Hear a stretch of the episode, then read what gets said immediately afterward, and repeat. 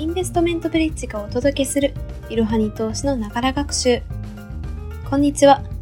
苦めのコーヒーが好きなインターン生の坂田です。本日ご紹介する記事は対策もリセッションとは原因や株価への影響を分かりやすく解説です。まずはじめに結論を3点ご紹介します。リセッション景気後退とは景気が下降している状態のこと。リセッションは景気循環など様々な要因によって発生。3リセッションのシグナルに注目して投資対策をすることが重要。それでは記事本文に入っていきましょう。新型コロナウイルスの流行やロシアのウクライナ侵攻など世界情勢が不安定になる中で世界中でリセッションの懸念が進んでいます。各国ではリセッションへの対応の準備が進んでいます。今回のエピソードではリセッションの意味や原因2022年の世界の状況リセッション時の対策方法について詳しく解説をしていきます。結論から言うとリセッション対策としてインカムゲインの見込める不動産投資やディフェンシブ株投資は有効な一手になります。ではまず基礎知識から学んでいきましょう。リセッション景気後退とは景気が下降している状態のことを指しています。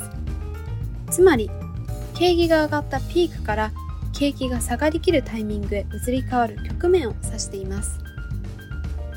リセッションが発生すると商品の値段を下げても商品が売れにくくなります。そして企業の業績は悪化。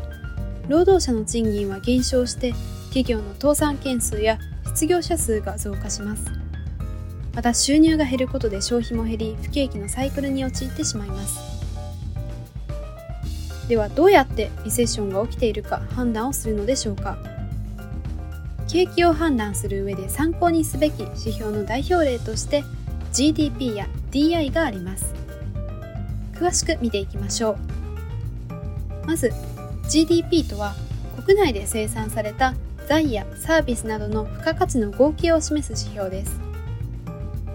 GDP が拡大すれば経済成長率はプラスとなり好景気だと言えます。ここで GDP には名目 GDP と実質 GDP の2つある点に注意が必要です。名目 GDP は実際の取引価格に基づいて推測されるため物価変動の影響を受けます。一方実質 GDP は基準となる年の価格を基準として物価変動要因を取り除く処理をした後の値です。名目 GDP と実質 GDP の両方を見ることが大切と言えるでしょう。続いては DI です。DI とはディフュージョンインデックスの略で企業の業況感や設備、雇用人員の過不足など各種判断を指数化したものです。景気拡張の動きの各経済部門への波及度合いを測定することを目的としています。DI が50%を下回ると景気が悪化している経済部門の方が多いことを示します。この状態が続くことでリセッションだと判断されます。これらの指標以外にも日本では全国企業短期経済観測調査も注目されています。全国企業短期経済観測調査は約1万社に上る日本の会社を対象にしたアンケート調査で日銀によって発表されます。ではここで景気減速と景気後退の違いについて触れておきましょう。リセッション景気後退と似た概念で景気減速という言葉があります。リセッション景気後退は景気が下降し悪化局面であることを指しています。一方で景気減速は景気の拡大は続いているものの拡大するペースが鈍化しているという状態を指しています。似た言葉ではありますが意味は全然違うので注意をしてください。ではそもそもなぜリセッションは起きるのでしょうか？まず経済活動には周期性があります。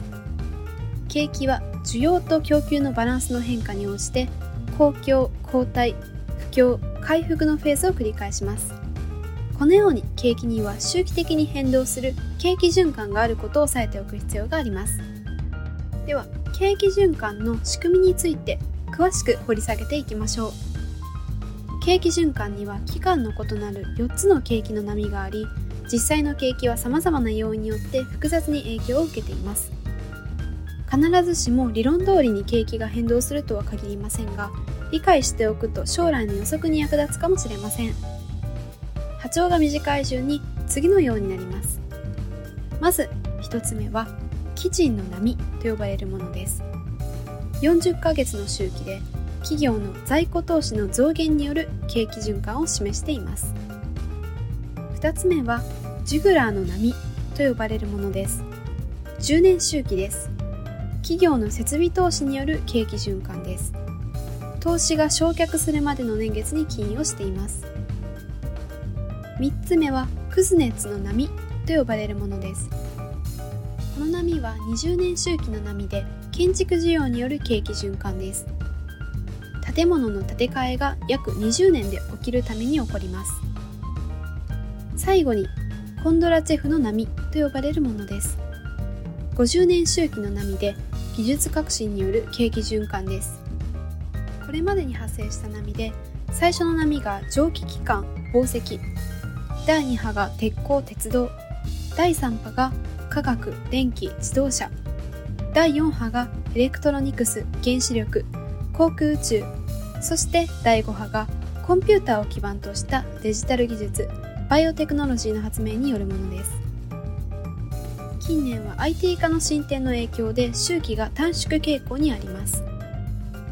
さらに景気は金利の変動と密接に関わっています。景気がいい時は物の需要が大きく売れやすいため企業はたくさん売ろうと設備投資を積極的に行いますよね。そのため資金需要が高まり金利は上昇します。反対に景気が悪い時には物が売れなくなるので投資は控えめになります。それに伴い資金需要は低下して金利は低下します。景気がいい時はインフレが起こりやすくなりますよね。しかしスタグフレーションなど例外もあるので要注意です。ではここからはリセッションの過去の事例を見ていきましょう。歴史をもとにこれまでに起きた重要なリセッションについて見てみます。まずご紹介をするのはブラックマンデーです。ブラックマンデー暗黒の月曜日とは1987年10月19日月曜日にニューヨーク株式市場で発生した大暴落のことです。ダウ平均株価は1日でなんと22.6%の下落を記録しました。この暴落は世界の主要国の経済市場に大きな影響をもたらし翌日の日経平均株価は戦後最大の下落率の14.9%を記録しました。1980年代前半当時のアメリカ大統領レーガンが実施したレーガノミックスの影響でドル高が進行しました。それに対処するため1985年には G ハイブはプラザ合意を発表しました。アメリカの貿易赤字を縮小するため各国の外国為替市場へ協調介入したのです。しかしプラザ合意の影響は大きくかえってドルが下落してしまいます。これに歯止めをかけるために1987年に G7 がルーブル合意を発表しました。このルーブル合意で G7 各国の金利調整の足並みが揃わず合意の信頼性は崩れブラックマンデーの大暴落発生につながってしまうのでした。続いてご紹介するリセッションの過去の事例。それはリーマンショックです。リーマンショックとは2008年9月にアメリカの大手投資銀行リーマンブラザーズが経営破綻し世界経済の大混乱を招きました。連鎖的に金融危機が発生し株価下落を引き起こしました。リーマンブラザーズ社は低所得者など信用力の低い個人を対象とした住宅ローンであるサブプライムローンを提供していました。サブプライムローンで住宅を買い高くなったら売る利用者が多くいましたが住宅価格の頭打ちでローンを返済することが困難になった人が増加しました。結果として低所得者向けの住宅ローンがうまくいかずに倒産を迎えてしまったのです。この事件をサブプライムローン問題と言います。では続いて3つ目の大きなリセッションの事例。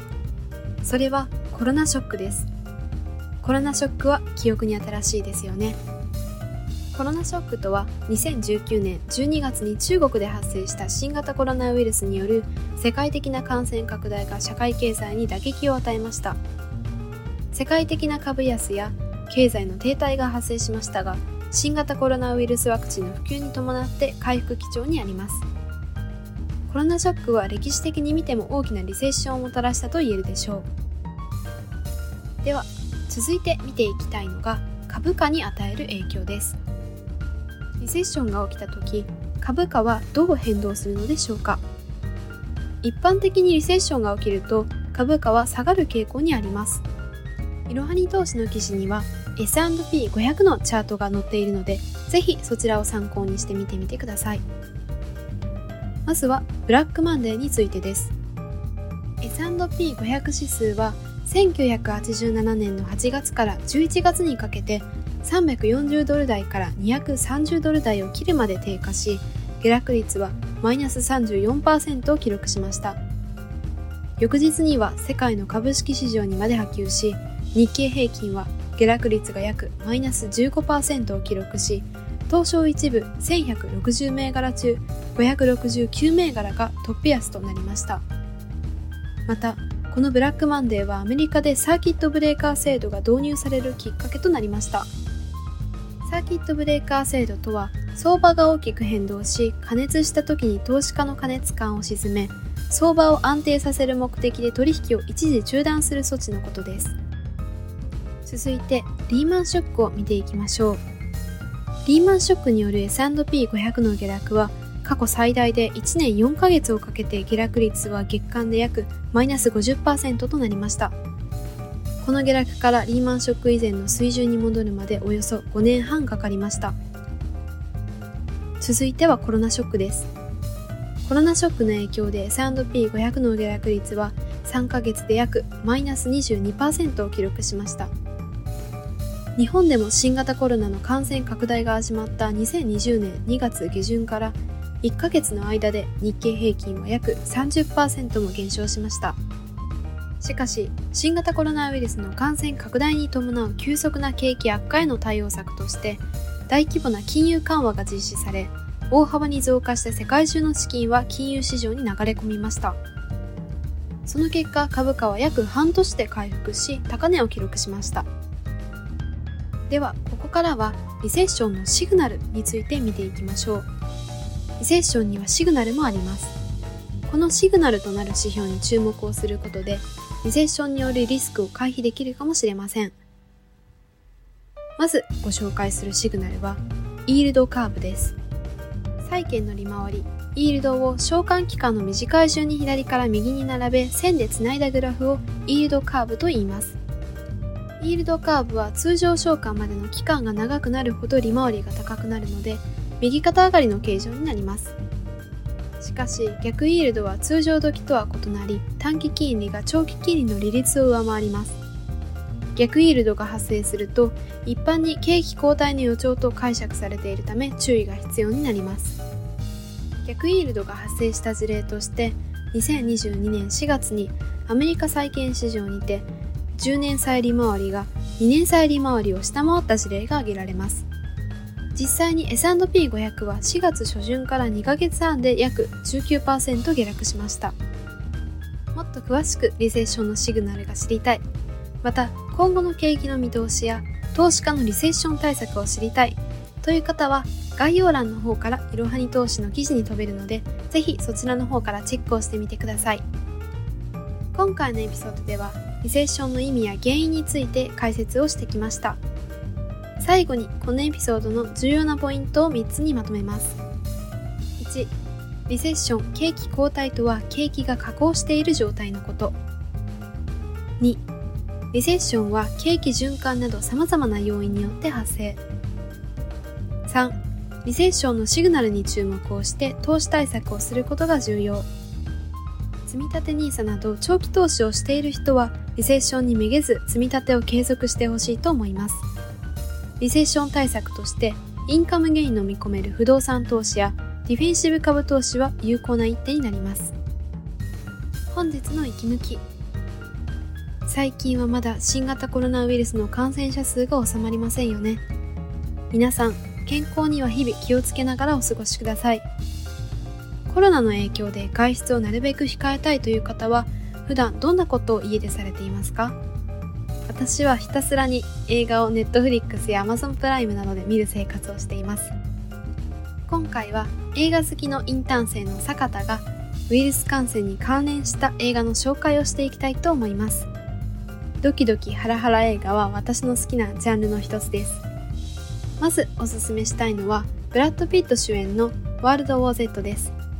ブラッド・ピットが演じる元国連職員の主人公が人々を凶暴化させるウイルスから世界を救うという使命を胸に抱きながら奮闘する姿を描いています。少し長めの映画ですがどんなシーンでもドキドキが止まらず飽きさせない映画です。続いておすすめしたいのはコンテージョンという映画です。接触によって感染する強力な新種のウイルスが中国から欧米そして東京と瞬く間に広がり死者が続出していきます。